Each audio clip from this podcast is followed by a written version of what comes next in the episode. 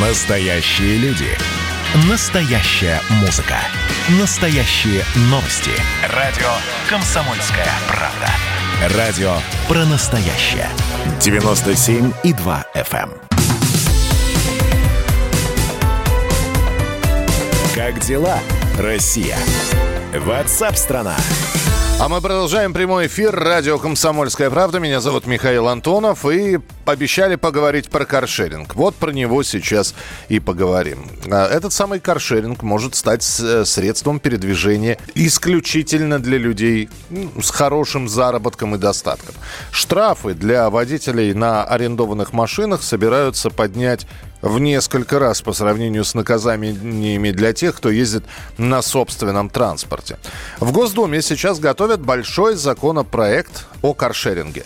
Одна из главных задач сделать так, чтобы человек не смог по поддельному аккаунту, купленному аккаунту взять и арендовать машину.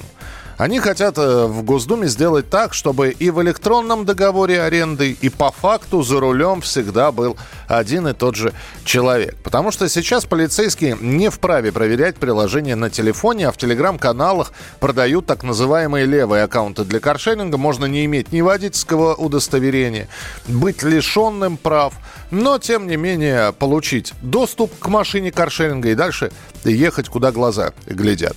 Вот. Ну и наказание за езду под таким аккаунтом сейчас, ну, такое не очень строгое, а хотят сделать практически как за угон автомобиля. Плюс сопутствующие штрафы за отсутствие документов. Пройдет это все, не пройдет, насколько может подорожать каршеринг. Мы с Максимом Кадаковым об этом поговорим, главным редактором журнала «За рулем». Максим, добрый день. Михаил, добрый день. А, Что скажешь, Максим? Вот насколько все это действительно реально сделать? А ведь э, проблема остается. Сделать так, чтобы действительно человек, который регистрируется в каршеринговой системе, и человек, который садится потом за руль автомобиля, был одним и тем же. Это самое главное. Михаил, э, это не только это главное, но это да, одна, одна из один из главных моментов. Тут э, две точки зрения, да, борются.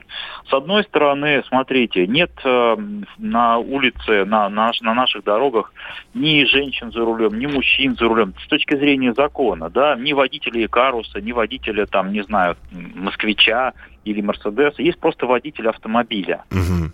И с этой точки зрения, если говорить так сказать, с социальной точки зрения, с точки зрения человеческой справедливости, ну почему водитель каршеринга должен платить штраф, допустим, за нарушение скорости, скоростного режима там, или еще какой-то, да, платить в два или в три или в пять раз больше штраф. Вот мы с вами сядем за руль, у нас есть права, да, у меня вот есть тоже аккаунты там в каршеринге. Почему я должен платить больше, чем если я нарушаю тоже скоростной режим на своем автомобиле? Это одна точка зрения.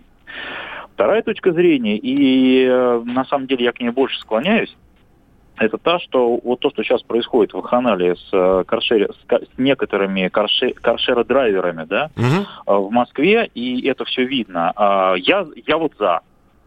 Я иногда пользуюсь каршером, у меня тут на, на днях эвакуировали автомобиль от дома. Но это отдельная тема. Я был очень расстроен, потому что она никому не мешала. Это отдельная история. Так вот, я вот тоже пользовался там в, в течение этого дня, пока вызволял свою машину, три раза каршерингом. И не помню кто, то ли Делимобиль, то ли Белка, попросили меня я раньше вот этого не с этим не сталкивался. Сфотографи- э, ну, не сфотографировать, а направить камеру смартфона на лицо э, в дв- два- дважды. Сначала с одного ракурса, потом с другого. Я понял, что меня идентифицируют. Мгм. Да? И, и, и, и мне это понравилось. Я потратил лишние 30, 40, 50 секунд а, на это. Но мне это понравилось, потому что я понимаю, что, значит, а, видимо, за рулем этих, э- э- этих э, машин не окажутся случайно левые водители. Потому что я уже, если раньше я шарахался от таксистов, особенно те, которые как-то странно едут, да, то ли в телефон смотрят, то ли, не знаю, то ли не выспались, то теперь я шарахаюсь еще от каршера. Я не хочу, чтобы за руль садились случайные люди э, под шофе, пьяные и так далее. Но Сейчас- это не отменяет, что может сфотографироваться один человек, а сесть за руль другой. Но, Максим, а казалось бы, что изобретать велосипед? Ведь система каршеринга есть э, в Европе. И, казалось бы, возьмите все самое лучшее из этих европейских стран и примените к нам. Или у нас просто вот-вот голь на... У нас каршеринг гораздо более развит, как ни странно. Москва лидер в этом смысле по количеству автомобилей. Во многих странах каршеринг э, понимается в прямом смысле этого слова.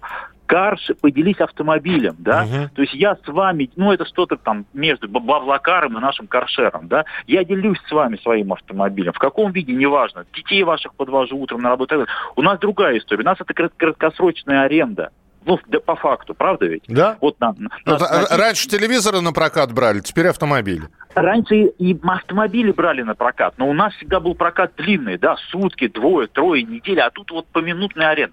И люди, и, и, и этим, этим э, сервисом пользуемся не только мы с вами, имеющие права автомобилей, не один автомобиль, но и пользуются люди, которые садятся за руль случайно или очень редко. И они не понимают, у них, они, у них тикают секунды, и они несутся как сумасшедшие, потому что э, минута стоит аж там 8 рублей. Мне все равно, за сколько я доеду на каршеринговом автомобиле, допустим, с работы до дома. Условно, за 30 минут, да? Угу. Или 35. Потому что когда я еду на своем автомобиле, я тоже трачу деньги на бензин, на, на все, да, и я понимаю, что а эксплуатация автомобиля стоит денег. И когда я сажусь за каршер, у меня это, эта штука не тикает в голове. А вот так вот все время смотришь, человек, каждый второй человек в каршере едет, смотрит на телефон. Это он... да, это да. Вот, вот это вот, да, да ну, люди, которые, значит, э, прекрасно помнят, что такое посекундная тарификация мобильной связи. Теперь... А, аналогично. Перезвони мне. Да. Вот, вот, вот, э, да, из этой серии. А, вполне возможно, просто надо какие-то там, я не знаю, но ну, сделайте вы на, на 12 часов определенную фиксированную сумму, чтобы человек ну, не делал. Дело не в этом. Дело, это, это одна из историй. Ну вот э, смотрите, какие есть механизмы. Сейчас уже некоторые, вот я уже рассказал свою историю, да, сейчас уже внедряются, можно поставить поставить камеры, которые будут следить за состоянием водителя. И, и за лицом, которое находится именно за рулем в этот момент. Да, это вообще не проблема. Сейчас технологии позволяют face-face, э, да, детектинг, вот uh-huh. этот контроль, да, легко. Дальше. Можно, вот сейчас, по-моему, тоже Делимобиль вводит а, предварительную, о, пробно пока, пробно, предварительную а, тест водителя на адекватность. Да? Ведь а, алкозамок не, не ловит а, наркотики а тест на адекватность. То есть водителю предлагается на смартфоне там какую-то фигурки собрать, там, да, и, там по времени, по месту, там и так далее. Да, отме- отме- отметьте все пожарные гидранты на картинке и прочее. Усло- условно, да, да, да, и так далее. То есть я, так в итоге, что я хочу сказать? Я, несмотря на то, что на мою жизнь как-то это повлияет, я очень редко, но пользуюсь каршером, я за то, чтобы ужесточить ради того, чтобы э, за, за руль садились нормальные, адекватные водители, чтобы они соблюдали правила дорожного движения. Вот эти летуны летуны, которые совершают страшные аварии, никому не нужны. Максим, спасибо большое. Но будем надеяться, что закон этот э, не где-то в архивах Госдумы не задержится, а все-таки будет рассматриваться. Максим Кадаков, главный редактор журнала «За рулем», был у нас э, в прямом эфире. В Госдуме готовят большой законопроект о каршеринге. Мы проследим движение этого закона. Ну, во-первых, до специализированных комиссий, до ознакомления этого закона, э, выдачу этого закона для ознакомления правительства правительству, ну и пройдет ли э, все чтение, все этапы чтения в Госдуме, а их три, этот самый закон о каршеринге. В любом случае, если он будет приниматься, это заработает не раньше следующего года. А вот о чем люди хотят поговорить, пусть они вам расскажут, о чем они хотят поговорить. Здравствуйте, товарищи! Страна служит!